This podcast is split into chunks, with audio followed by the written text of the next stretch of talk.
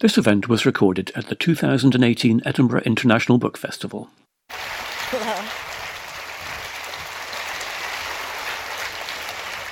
Thank you. I didn't trust anybody with my money, so I brought, I brought in case I get a phone call. Okay. Classy. Hello, good afternoon, and welcome to the Edinburgh International Book Festival and to this event with the great Ruby Wax. Um, I bet that's my new name. I put that on the, that's how I sign things. I'm Jackie McGlone, a journalist, and it's a very great privilege for me to introduce Ruby to you this afternoon. Um, uh, she actually needs no introduction. I mean, it's such a cliche, but like a lot of cliches, it's actually true. So you didn't um, write one? Yeah, so. no, okay. Um, she has been making us laugh hilariously and think more deeply for more than 25 years now. As a brilliant subversive TV interviewer, writer, and indeed a classically trained actor and successful stand up comic, she has added immeasurably to the gaiety of the nation. But Ruby is also a best selling author. She's written four books a memoir called How Do You Want Me? Sane New World, and a mindfulness guide for the frazzled. She holds a master's degree in mindfulness based cognitive therapy. I knew I was going to get, not get my tongue yeah. around that. From Oxford University. And she was awarded an OBE in 2015 for her work for mental health. Last year, she made an absolutely unforgettable Who Do You Think You Are program, uh, probably the best one I've ever seen in the series. And we shall return to it this afternoon. Today, Ruby comes to us with her fourth fascinating book, How to Be Human, the Manual. A humorous history of evolution, explaining how we work and why we do what we do. The book is written in conjunction with a kindly monk and a thoughtful neuroscientist neither of whom, as you can see, is with us this evening, uh, this afternoon rather. But um, I do have one of them.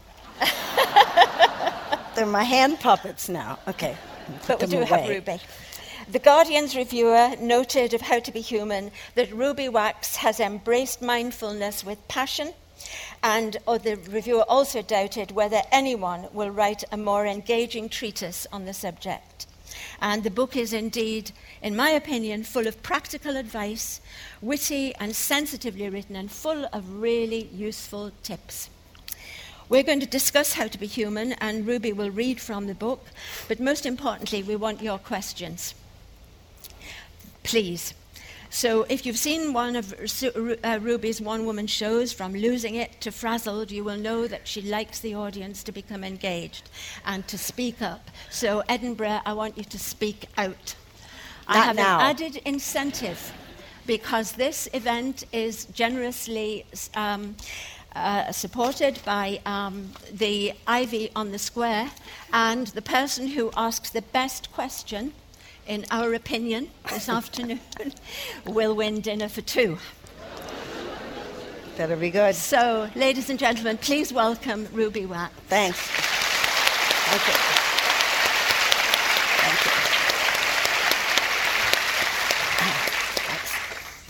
Ruby, you begin the book by saying that when you finished the last book, you vowed you would never write another because it was worse than giving birth. and yeah, but once the baby survives and the baby does really well, then suddenly you think, oh, I'm ready for pregnancy again.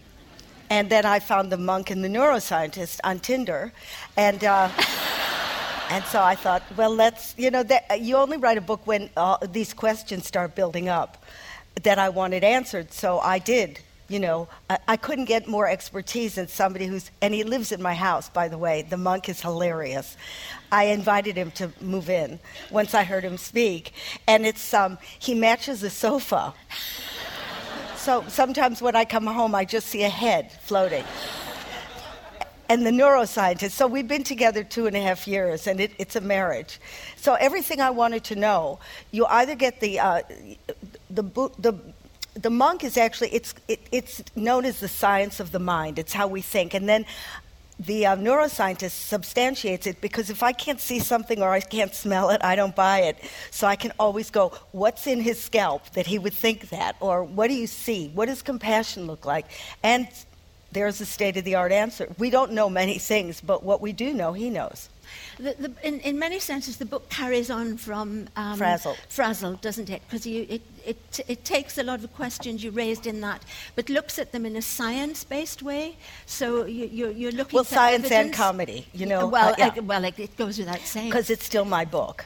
Yeah, the monk and the neuroscientist are becoming impossible now. Now that we've because we're touring next September. So a, you're going to do a show, show together.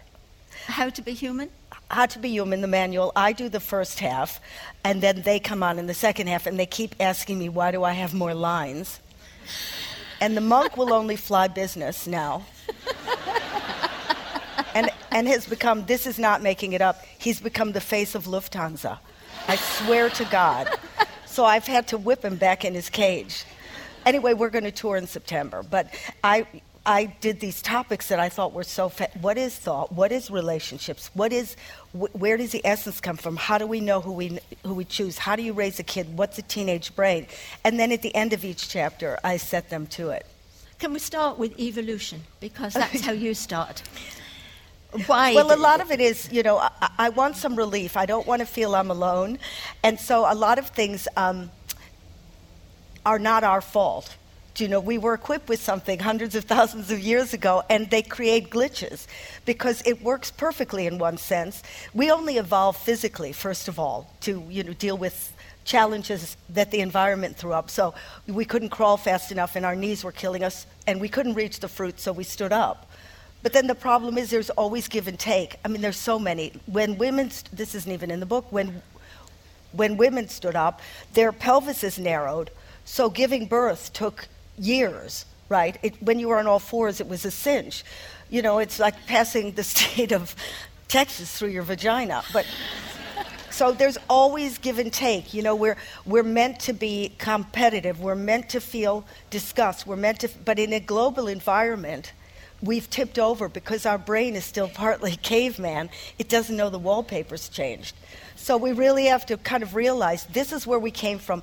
This is why fear started. This is where stress started. We needed all that, you know, so that we could survive. It's our really our mind really meant well.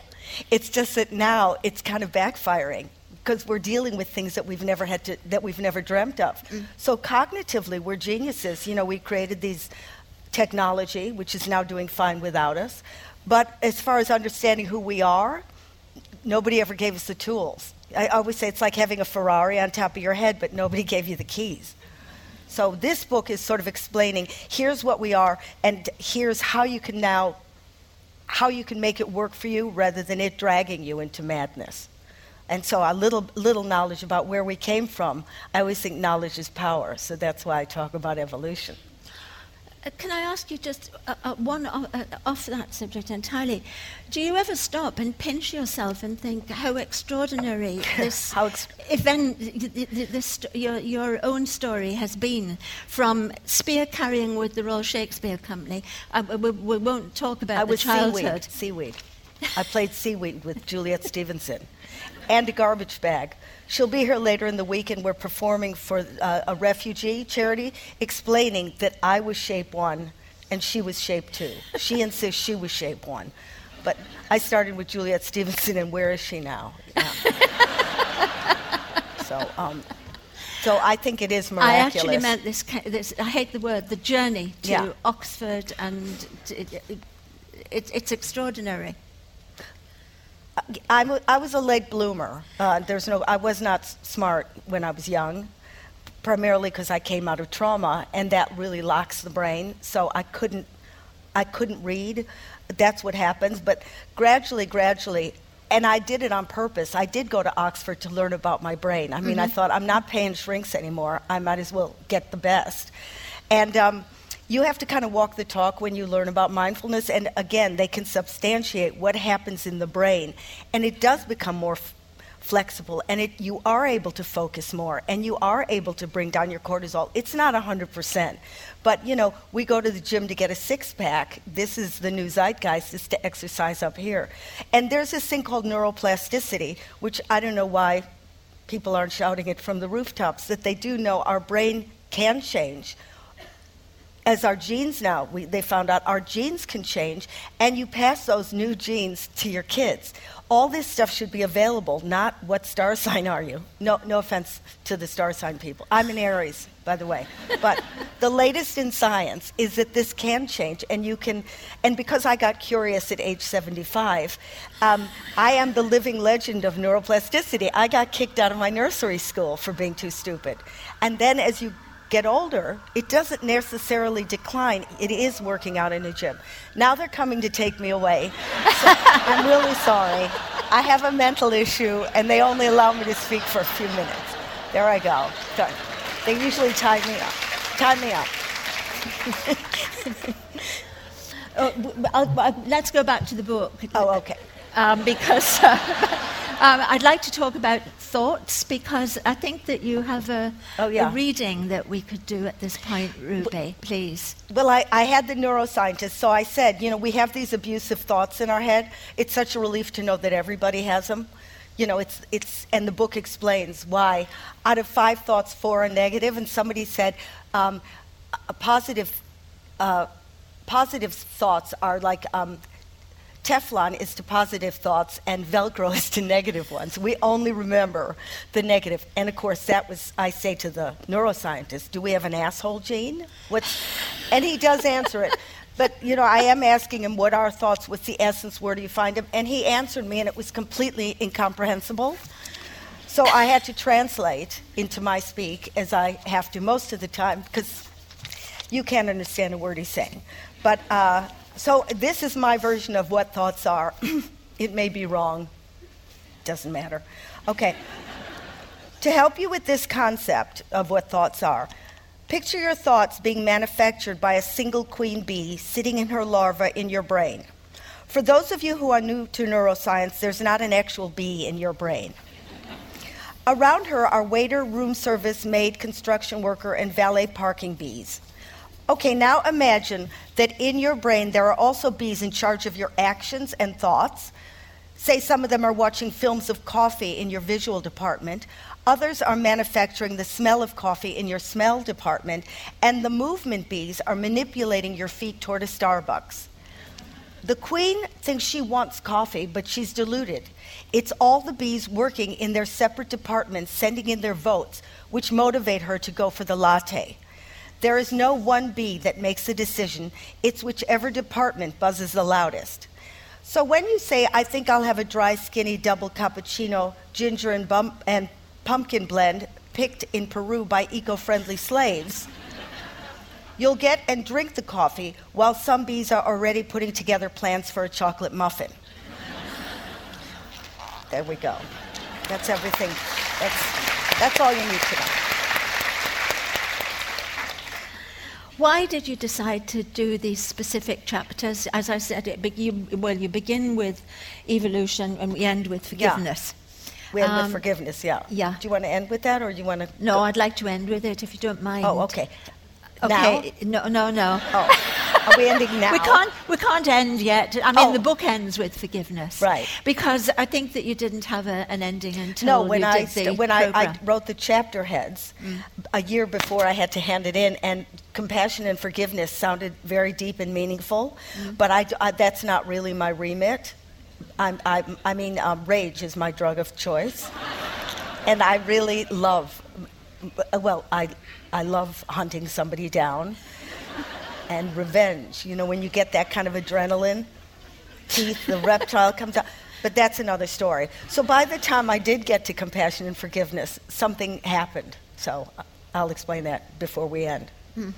I, I will, we'll, we'll come to We it. will end sometime. Yeah, we Okay. will end. We There will, will be end, an end. Ruby. Yes, I, I promise you we will end. Um, although maybe people would like you to go on and on and on, you know? Um, It's all types. uh, tell me about mindfulness because I think when you first started looking at it, you, you, I've read you being quoted, and it probably is misquoted, but never mind, that you thought it was akin to vegetarianism or something, that it was. Yeah. I couldn't understand why you would sit on a gluten free cushion and, you know, listen to you. You're, I, I didn't know the point of it. But it was, all, by the way, uh, How to Be Human, I don't really talk about mindfulness, but because the monk's there and that's his day job, he then uh, Yes. starts to explain. And then it turns out it's a love affair between the neuroscientist and the monk because it does have the most um, evident, evidence of uh, creating uh, certain patterns in your brain or certain connections of the neurons that show that you actually um, can focus more easily. And if you are getting carried away, away by emotion, the dorsal lateral prefrontal cortex, see, I don't need them, um, comes into, it gets, it gets more, it, it gets buffer, let's say, and so you're able to pull in your, um, that limbic, you know, f- trigger finger. So when he feels something, it's not like he represses it, but there's just, you know, there's an action that he can let it go through him a little bit. Doesn't mean he doesn't have emotions, but you can decide, you have a choice when you've cooled your system. When you're not in a state of fear, which most of us are because of the environment, but don't get mad at yourself. You know, part of us is brilliant and part of us is a savage. And the sooner we understand that about our brains, the happier we'll be. That's sort of what I say in um, I think there's a section on brains, is to understand again. Power is knowledge. It means you can forgive yourself. We do have a 400,000 year old brain in here that never went away. I always say um, it, it's for the basics. It's, uh, so a book like Eat, Pray, Love would never have made it. The bigger seller would have been Eat, Fuck, Kill and it's the duh brain, but we need it. And then on top of that, like a hat, grew this um, more sophisticated brain about 200,000 years ago. And the two of them are in constant argument. I mean, I said, I think I said a long time ago, that's why there are women who li- like to read Heidegger but also want to screw the plumber. so these brains, is that bad? Is that, was that a bad thing to say? no, Am I on the wrong show? See, I thought I was at the Fringe and they liked We're at that. the book festival. Oh, the book festival. Okay, I'm sorry. Curtsy. Cancel. I'll they, they pretend I all read on. Heidegger and no doubt have screwed the odd plumber. Hands. Hands. I asked you about the mindfulness because you referred to still having the rage and the anger, and Right. and that presumably this is, is is it still with you? You know, we, we, we have the essence of us. You know, Mm-hmm. we are, we come in with, you know, genes, and Mm-hmm. then the genes aren't necessarily the predictors, then it's the experiences. So, um, you know, if you had kind of abusive parents, but, and you have the genes, good luck not having depression or some other mental illness. But as I say, uh, we can't, I still have depression and I'm on antidepressants. But I have to say, between bouts, which are now getting longer and longer, and that might be a coincidence, um, you go back to the gym so that I can actually, it's not there's no magic pill, but when my depression starts to come, or when it raises its little head like a demon, my thoughts are actually of a different quality. So, you know, if you're forewarned, you mm-hmm. can tell it's coming, and then you can do things to kind of make sure that it, you don't get depressed about depression, because that's part of the human condition is that now we're getting anxious about anxiety and stressed about stress. And in the old days, nobody died of stress. You know, they died of old age, about 13 and a half, but they didn't die of stress. So if you can go, okay, this is a disease, this is depression, it still hurts like you, you know, people know the torment. But last time, rather than getting busy, because that's what you do when you have depression, you want to show everybody you're the life of the party, mm-hmm. which makes you even more ill. Oh, yeah. So this time I go, it's coming. Cut off from social media. I checked into a very small room. It was a retreat. It cost 29 pounds a night. No noise. And then the quarter, it it passed after five days rather than five months. I don't know. Tomorrow I might get hit with a whammy and then I'll have to sue you. But um, But so far, I can, t- I can tell, rather than the usual abusive thoughts of you're an idiot, everybody's looking at you because they know you're making this up, uh, I'm a fraud. We all have a theme song, I've realized, which has given me such great relief to know that under everybody's exterior, they know how they're flawed. And again, back to evolution. We're supposed to be flawed. It's the human condition. Who started the rumor that we're supposed to be perfect? Mm. Who started it? Because in the evolutionary scheme of things, I think I have this right. 98%, we share 98% of our DNA with great apes, 35% of our DNA with yeast, and we share 25% with our, of our DNA with bananas. So get over yourself.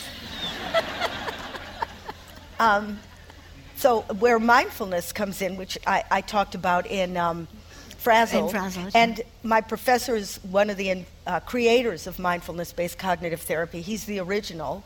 He said it was okay, and he wrote um, Staying, his name's Mark Williams. I forgot his book, Fran- something Frantic World. It's a huge bestseller. He said I could make up my own exercises for mindfulness that were more pedestrian and so he gave it his blessings. Otherwise, this would be, you know, when people do coloring books or they do instant whatever it is, you have to stay with the real deal. Mindfulness is a terrible word. But it is like Tai Chi or Pilates or like yoga or athletes are now training themselves, is to notice when this gambling starts. It's not a bad thing. It happens to everybody, but it's an exercise to pull the focus. The minute you pull your focus to one of your senses, either breathing or feeling your feet on the ground or even worry beads or tasting coffee, you pull, you pull that, that endless loop tape down. It doesn't go away forever. The thoughts pull you back. You pull it back down again. You do it for a minute. And actually, then if you look in a brain scanner, I don't know if you have a brain scanner at home, eventually this area uh, called the insula, which is in charge of uh, feeling, you know, sensing, is a lot bigger than the gabbling bit. So you can, when you feel that flooding, you can pull it down to a sense much easier, much easier. But if somebody really pisses me off, I'll feel that trigger. But again, the cortisol goes quicker, so I don't, I'm not poisoned the next day. Do you know? Because I mm-hmm. have a flip thing, which is really good in some cases, and then there's a trade off. It yeah. makes you very ambitious, but in my case, it also puts you in institutions. So um, I kind of thank myself for having flips. But if I get too angry, I will flip completely. And they're going to suffer much less than I am. So that's sort of mindfulness. I have to do that exercise every day. Otherwise, you know, it's like somebody with a bad back. They have to do certain exercises, it, which is always check that that depression is coming or it isn't coming. How is it different from, say, meditating? It, is, oh, meditating, it is meditating. But they made it Western. Okay. You know, and I'm not a Buddhist. I don't, you know, um, do yin yang oil and take baths with Himalayan yak milk and light a candle. It's very, very um, Western. It's an exercise just the way a sit up is. But you have more flexibility, blah, blah, blah. And cortisol, everybody goes, oh, what's stress? Cortisol, which, you know, we have these days, and we can't shut it down because everything is a threat, you know, what's mm-hmm. going to kill us first? Mm. North Korea or too much salt? We don't know. Oh, but Donald always, Trump. You know, in the in, back in the jungle, we were alert to you know of the rustling of leaves. But then once it was gone, we'd calm down. Now in an environment where either you're not getting enough friends, or you know it's juggling plates, or there's more on the news. Now I have to find out a woman was swallowed by a python. Do I need to know that, or I need? She was. It only happened to her once. I had to watch it over and over again on the breaking everything is, is getting us very aroused. You know, things that are good, like choice, are also killing us. Mm-hmm. So that cortisol never comes down. And what happens, it's, it sounds so breezy, is every disease you get, almost every disease, is caused by the cortisol. It's, um, your immune system crashes. Cancers, diabetes, too, infertility, obesity, premature aging. Everything happens because of that stress. If a meteorite falls on you, it's got nothing to do with stress. But most diseases start because of, because of too much cortisol, because you have nothing to fight it with. Ruby, would you like to read again from the oh. book, please? Which bit? Um, the whole thing? you could read the whole thing if you like, um, but I know you have. I, I, haven't. You have an edited version there of. Oh, I do. Something from the book. Well, there's there's then there's a chapter on what are emotions. You know, mm-hmm. how did they?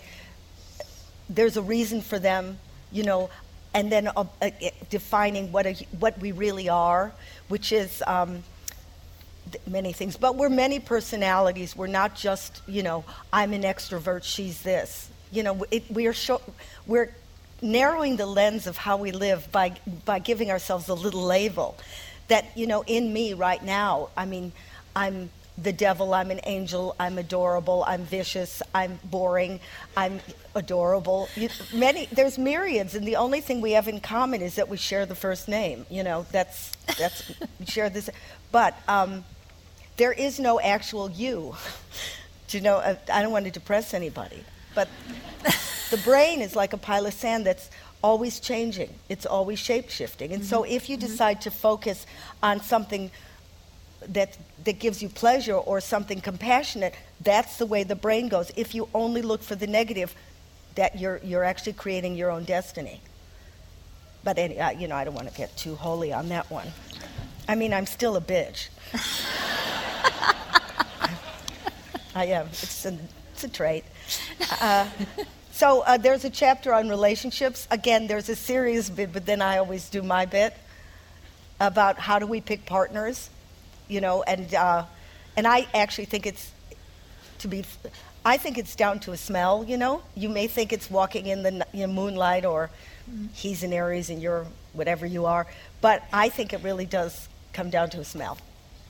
In the beginning, and I'm being flippant. Okay, so um, on the subject of relationships, I am being flippant. It isn't down to a smell, but that's the first thing that switches on. Um, and actually, sorry, in the book, uh, there's really interesting experiments. They do experiments, uh, some scientists got together, mm-hmm. and I'm just a messenger, so don't shoot me. But uh, they wanted to see what type of male women were attracted to, and when they were ovulating, they went for the alpha male. This is just, okay? Because it kind of indicates that they'll have better genes and they'll have a better immune system and that'll pass to their kids. And when they're not ovulating, they go for the more feminized type of man who maybe you know, is just more secure because we have a limited amount of eggs. And so we want somebody to stick around at least till the kids leave home, which is now about 45. okay, but here it is. I'll give it to you. On the subject of relationships, there are underlying influences that happen to you at various stages in your life without you being aware of them. I want to bring them to your attention. It may be painful to hear. I wish somebody had told me, but You'll thank me for this because if you're aware of how you're influenced by biological forces, you'll be able to know why you do what you do and hopefully forgive yourself. 18 to 25 years old. For both men and women, follow your hormones during these years. Have as much sex as you can, but don't make any commitments because right now your biology is in the driver's seat. 45 to 50. For women, if you haven't fertilized your eggs by now, Chances are you might not because probably the last few ones have left the building. But know that you can have a great life without kids, free to do what you want when you want. The mistake people make at this age is to get a cat or a dog. Then they're slaves to their pets and can't go out for fear that the pet will have a heart attack in their absence. For men, just keep going the way you've been going. You can get married at 90 and still breed, so there's no rush. 55 to 60 year olds. For men and women, if you're not married at this stage and want to be, I suggest going on the lastminute.com dating site or just find anyone with a pulse. also, there's some good news. A culling might have happened where one of your married friends' partners has died. so now is the time to swoop in there and get the living one.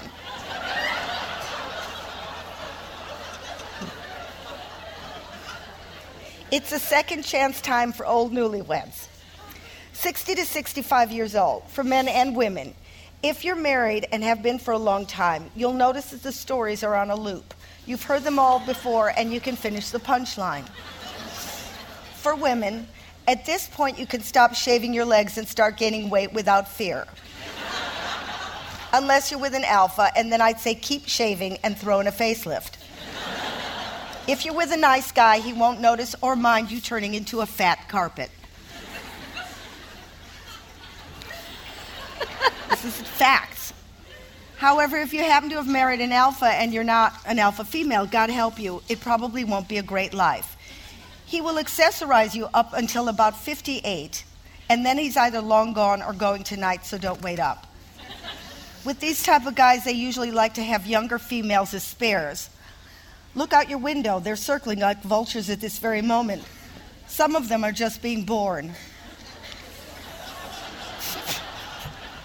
70 to 99 years old, I have no idea. I assume if you're in love by this age, still exchanging large amounts of oxytocin, the bonding chemical, you've won the jackpot.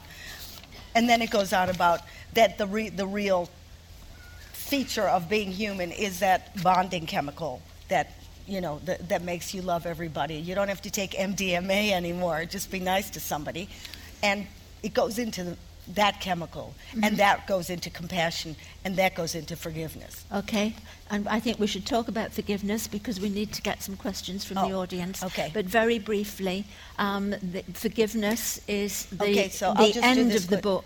So it's the end of the book, and I had no information about forgiveness, but coincidentally, when I wrote the chapter heads, at that time, people from Who Do You Think You Are, the TV show, you know, that goes into your history, said, um, Can we do your story? So I had, um, a, my, my parents were dead, but there was a, a brown leather suitcase in our attic filled with lots of letters and all these photos, but I didn't know, nobody told me I had relatives.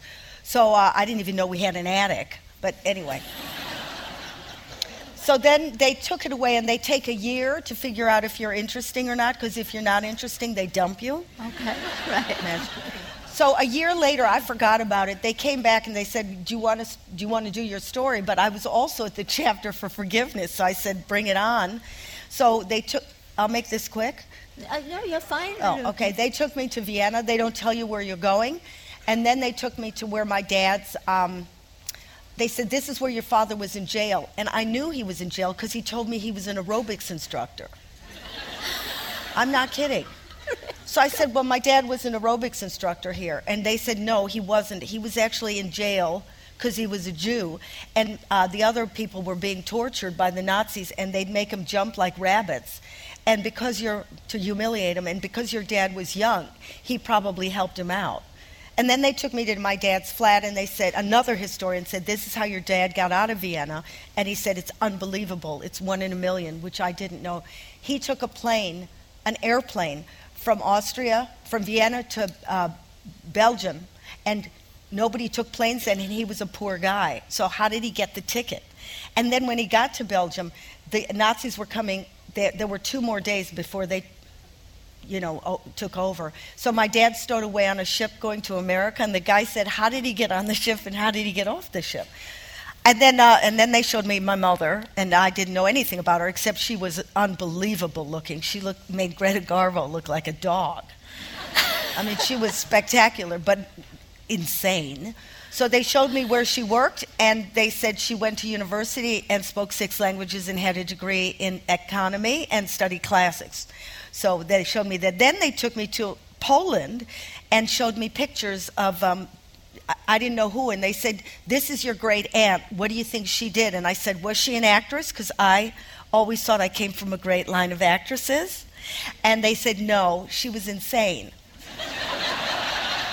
so I said, um, Well, was she an actress some of the time? And they said, No, she was in a mental asylum for uh, 30 years.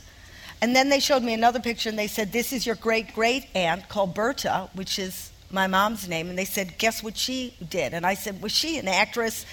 And they said, No, she was insane. and they, uh, they took me to the insane asylum, and, um, and they were still working, right? They're still functioning. All the people were still there, and they were, they were gargantuan. And then the crew said, Could I say a few words about being at the insane asylum? And they thought I would cry, but they don't yeah. know this is my happy place you know, because I love the people, the food, the atmosphere. They didn't like that at all, at all. And then at the end, they, the forgiveness thing came. They took me to my uh, aunt's graveyard, and there was no uh, tombstone. There was just a mound of dirt. And I said, "Well, why does?" And the two guys next to her had a tombstone. So I said, "What's with her?" And they said, "Well, they never got her one, and I guess because of shame." Mm. Um, and so, and then I, it occurred to me that a lot of the traits I never understood that I have now, where I got them from. You know, I could never, like, I always woke up thinking I'd hear sirens, but I didn't, you know, and everything was making me nervous. And then I realized I got this from my dad because he, he literally was being chased by Nazis. It wasn't his imagination, and it was life and death. So I always have that thing that I have to get in first. Otherwise, like even in a queue, I have to get to the front, you know, and I'll elbow anybody. I've got that, and I got my mom's anger because she was whipped out in her peak, you know, of her heyday, uh, and suddenly had to go to America, and she hated America. She thought they were, she used to go up to people on the street and, and consider, she thought they were um, savages, and she'd go, it was terrible. And then Olga and Berta, then I thought, oh, I understand why I have so much shame about maybe, you know, that I got it from them about being so, you know, self indulgent. And, and I kind of thought, well, maybe that shame comes out down through the DNA. So my final act of forgiveness, it was just time to the end of the book. I got Olga like a gigantic tombstone, you know, not like tiny like Moshe and Jaime's or whoever they were. And it said, screw you. I, I said, I'm really proud of my family.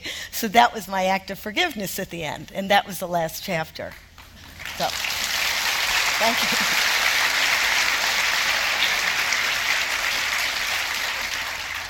Okay, we want questions from you, please. Uh, we'll bring a microphone if you put your hand up. Um, There's somebody. Hi. Um, firstly, I just that you're brilliant and amazing, Ruby. Um, and what I want to ask is, do you think this should, that mindfulness and the, the stuff that you practice should be on the curriculum, considering that that mental health and loneliness is going to be the greatest epidemic of our times because of the, the reasons? Do you think that more can be done in education and also on free education and how we can make it part of the national curriculum to learn that this is stuff that we'll have to deal with? Well, it, it, it's called Dot B, and it is on the curriculum of some schools. Because if you get, they don't call it mindfulness, but you have to emotionally uh, teach these kids how to use their brains because clearly something's not going right. There's no, there was never cutting when I was growing up and it's one in three now. So they're teaching kids through these little games, and um, they think they're playing, but they're teaching the kids how to self regulate and notice when they're going into red mist. And they, for example, there's one where they, when they have a hissy fit, they realize it and hold up a red ticket. And when they feel, they don't know it's cortisol, coming down, then they hold up a, a, um, a yellow, and then when they're back at them, themselves, they hold up a green. So now these kids are learning about their inner states, and they won't just point at people and go, "You're making me feel like that," because that's why the world's so screwed. Is we keep thinking the enemy's making me feel this way. We feel this way because we feel this way, you know, and then you just throw your anger, and he throws it back. So it, you know, mindfulness isn't for everybody but there have to be exercises to teach kids. And all they've got now is that. But you could teach them how to get into their body. They have something called meditation. When, when they're going to sleep, they learn to focus. As long as you focus not in your thinking, the, immediately the cortisol comes down, your heartbeat comes down. So the kids are learning tricks. And um, also in, it, through NICE, you can get free mindfulness courses. Yeah. have, oh. Yeah, someone up the back there, please. Yeah. There she is. Run like the wind. There she is. Okay, sorry. I was just wondering, Ruby, uh, if you had a Where clone. are you? Pardon? Here. Oh, hi. Hi. I was just wondering if, if you had a clone, would you be able to share a flat with her at all? And who would be the real Ruby? if I had a clone? Yeah. Uh, yeah, I would share a flat with her. I think she'd be fun. I wouldn't trust her. but um, yeah, she'd be. A, I'm adorable to live with, really. Very neat. It's a bit brief, uh, an answer. Would you like to elaborate a bit more? Or? What's that? Would you like to elaborate a bit more? Or? On me? Yeah, on you, yeah. How would you, who, who would be the real Ruby? well, like you, there is no real, you know, there is no real you. You have a persona and you just whip it out when you need something or you want somebody to like you, but you know that's not you. Re- I mean, really, it's like putting on a suit, you know, dressing up the monkey. So, what I am now and when I'm in the bathroom, you wouldn't recognize the difference. wouldn't recognize it. That's, uh, Can I ask, what has been the biggest influence on your life? Which person or which situation in your life? Oh, uh, boy, that's a tough one. Alan Rickman, and his wife is here. Um, there, where is she? Well, she'll be embarrassed. But he saved my life. You know, I was in the Royal Shakespeare Company, and I was terrible. Honestly, Juliet was much better. And don't tell her I said that. But Alan was a genius, and he said, Why don't you write the way you speak? Because you're not good at it. I said, I know. And so I wrote reams and reams and reams and then threw it at him, and he edited. And for the next 30 years, he trained me in comedy. And I, we even came here, was my first gig in Edinburgh, and there was no advertising about me. So Alan, all night, went around with a photo of me putting uh, with Blu Tack, putting it on all the trees. And his ideas were genius. So I would never be sitting here if he didn't save me. Where's Miss Lane?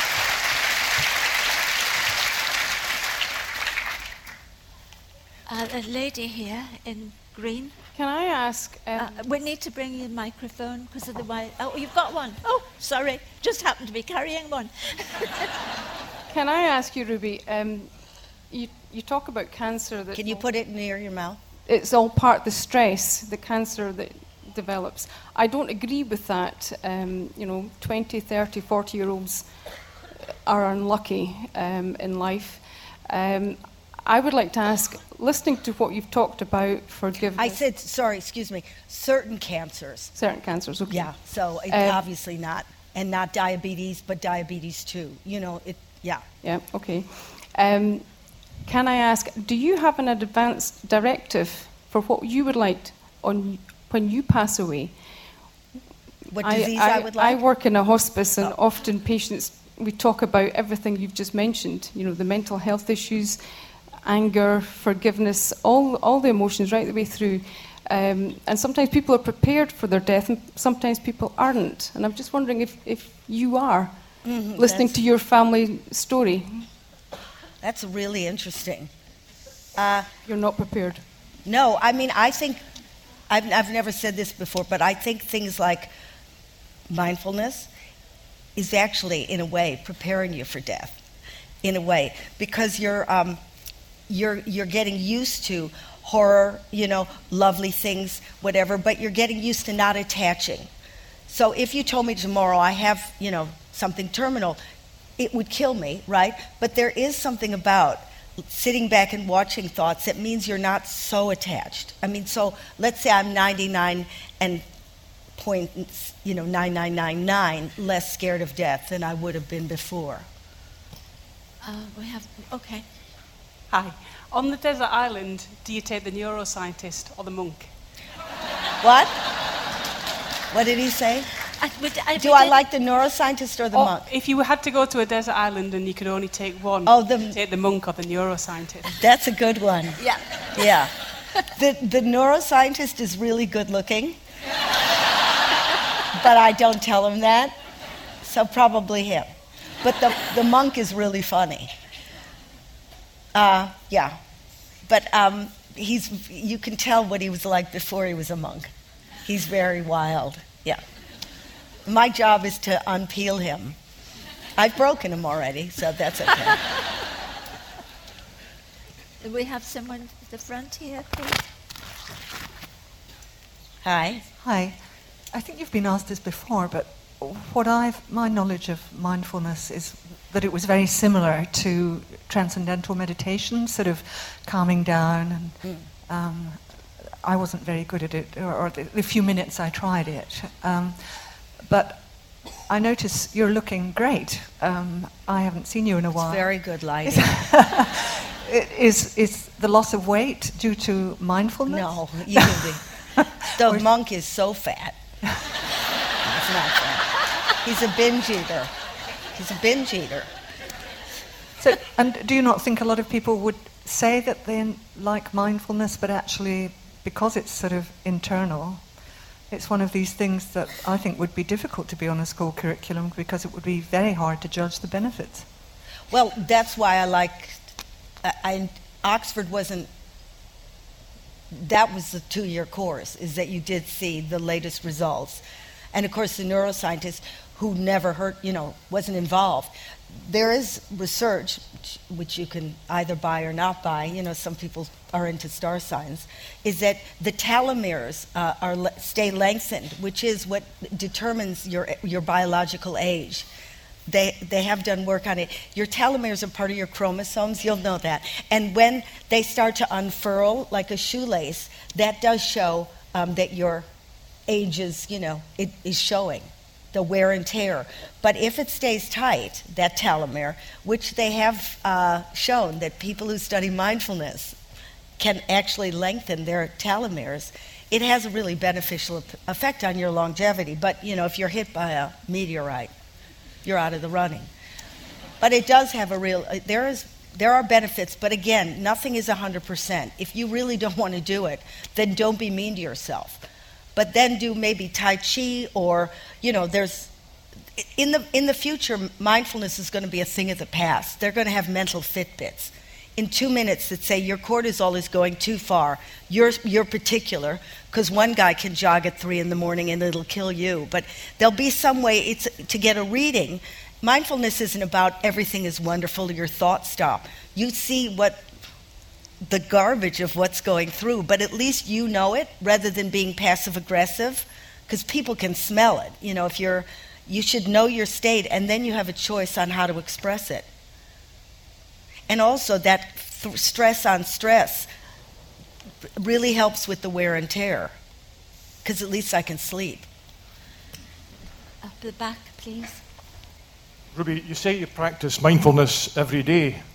Do you do it in the morning or at night or two or three times during the day? Oh, right. Well, I get up and do it. Um, but that's just me because I'm so full of the detritus of my dreams, which are insane. And if I don't sort of let, you know, get my heartbeat down for the rest of the day, anybody who reminds me of somebody in my dream will get it in the neck. So I, I calm myself. But you don't have to do it in that way. You can do it for, you know, when you're standing in a queue or when you're, uh, you know, on hold or when you're even drinking coffee. Again, the idea isn't to do this. It's you. T- a physical sense is, let's say, drinking something. Taste it. Watch where your mind goes. It'll go. It could go anywhere, and don't judge if it's bad or good. You're just noticing what goes through your mind, like watching a television show. Come back to the taste. Go back to that what your mind is doing, go back. If for one minute a day there would already be a change. Or when I, I practice, you know, um, when I come on stage, I used to lose my lines. And then your saliva dries up, and then you start, your heart starts beating, and then you lose even more lines. So just because I practice a little bit, sometimes when I'm losing it, I can see the audience starting to get really afraid, and they turn on you like animals because it's I guess it's like seeing somebody dying, you know, in the watering hole, and so they turn their back. But sometimes, just I, if I start to uh, concentrate on my feet where they're touching the ground, the cortisol automatically starts to come down. They can't tell I'm doing that, but then I can see their eyes soften, and I've brought it back down.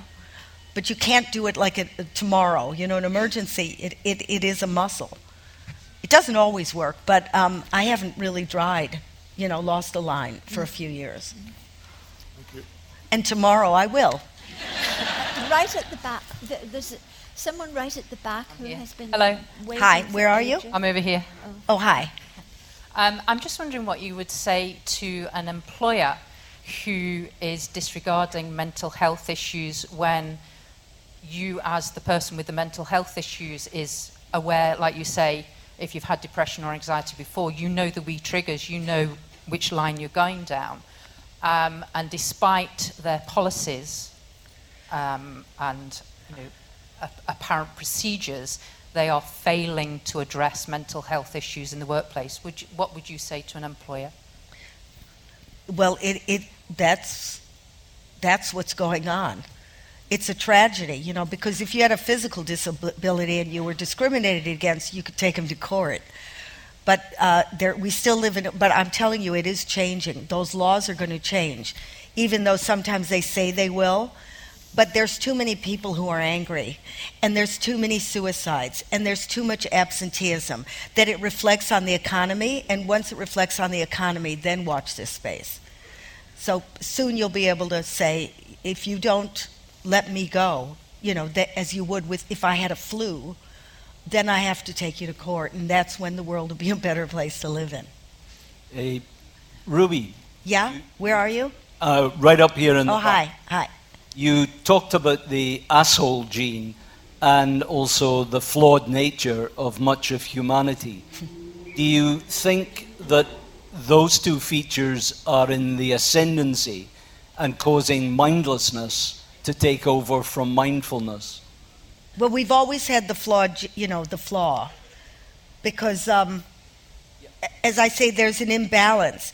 The cognitive bit that makes all this eye candy and makes sure shops are open all night and that you can get a sale at Zara, whatever, and get to it by some kind of you know transportation is genius. But the other part never grew up. So as time goes by, I mean, you could say we were at our best when we were in tribes because we cared about each other and, you know, we all looked at, but we expanded, and that's where the shit hit the fan in a way. But we had to expand because then there was competition, and then there was, um, you know, people who looked different from us. We would declare war on them, and and that's the world we're living. It, it's too wide, but there's nothing we can do about it. It's just going to get wider. Technology is going to get even more takeover. But for people who want to kind of learn to navigate within that, there are little safety valves. Mine happens to be mindfulness. My next book, I'm going to really look into AI and compassion. I mean, they're not there yet, but there may be ways of making technology work a little for us. I, now, of course, people say that's insane, but then we thought the television was crazy too. But th- some of us have to train ourselves to kind of upgrade our minds as much as we've upgraded everything else so the next time we evolve, it won't be for movable thumbs, it'll be because our thoughts can actually change our brain. And I think understanding the science of that, those of us that want to be mindful will be able to, but the mindless will stay mindless. And that might be a tragedy because look who the leaders are. But then maybe it's each man for himself, you know. And again, if you evolve, the world evolves. You can only be responsible for yourself. Do you think, think. Ruby, the BBC will ever repeat that um, program where you were thrown off um, Donald Trump's plane or where he oh, landed no, the plane? It doesn't matter. It's on YouTube. oh, it's on YouTube. Yeah. I've seen it on YouTube. Uh, uh, one more question, please. Um, first of all, I just wanted to thank you very much for saying that you take uh, antidepressants. Um, I've been taking antidepressants for 20 years. Me too. and it, allows me to have a, well, you know, people wouldn't say I'm normal, but, you know, for me, a normal life. And, but I still find there's a bit of discrimination against it. I still find there's shame uh, in saying that I take antidepressants, especially long term. And I try and say to people, look, you know, you wouldn't say to a diabetic, yeah. You know, stop taking your insulin. You've been taking it too long. You shouldn't be depending on it. And I just wondered how you'd felt it. Well, I, yeah. But look at the change. You're, you're telling about 500 people. So things are changing. so.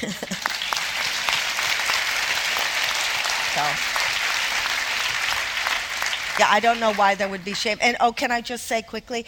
Um, I, I, I I created this thing called Frazzle Cafes, and we're opening the first one this week in Edinburgh.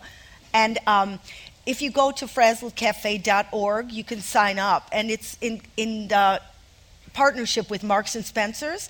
And what they do is they shut their cafe, and then we invite about 15 people, and we have facilitators who are trained at the Wellcome Trust. This is not therapy, okay? So you can't be in the midst of, you know, a mental. It's human. It's how humans should talk to each other, and they meet every two weeks. It isn't a walk-in session, and we've had them going for a few years now, all throughout the country. And these people form tribes, which I was saying they, and they feel a lot of times people don't want to tell their family or their friends that they feel vulnerable. Well, all they're feeling is being human, and so they can speak that language to each other, and it's really moving. Um, so if you want to sign up, go to frazzlecafe.org, and then we'll invite you to come. It's I'm sorry, time is up. But uh, we need to choose the winner. oh, and we need to tell them I'm on at uh, the well, I'm going to do that, but let's choose a winner. I am going to do it, I promise you see? Ruby. They're always the, the gene from my father, the hustler gene, is there.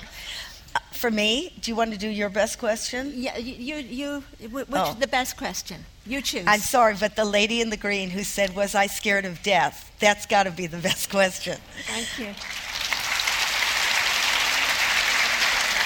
Can I just say one?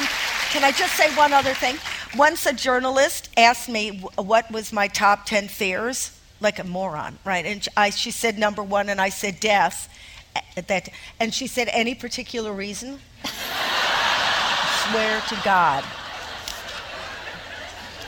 Folks, I have to say a huge thank you to all of you for coming on a wet Sunday afternoon, but to be, have your spirits lifted by this joyous woman who, to whom I think we all owe a great debt for her important work in foregrounding mental health and for being such a vibrant campaigner. Um, thanks to um, also thanks to the book festival, of course. So, if you want to hear more from Ruby, she will be at the Pleasance, uh, being frazzled uh, every afternoon this week, and also her daughter, Maddie. Maddie and Marina's show, Siblings Acting Out, is at the Underbelly. Thank you. and such is the clever timing of these events, you can see both on the same day because they're at different The whole times. family. And, And my dog. Ruby will be signing copies of her books in the signing tent, which is in the Gin Cafe. And um, finally, if you'll give us a moment to get there, thank you so much. Thank you very much. Thank you. Thank you. Thank More podcasts and videos of Edinburgh International Book Festival events are available at www.edbookfest.co.uk on iTunes and YouTube. Just search for Ed Book Fest.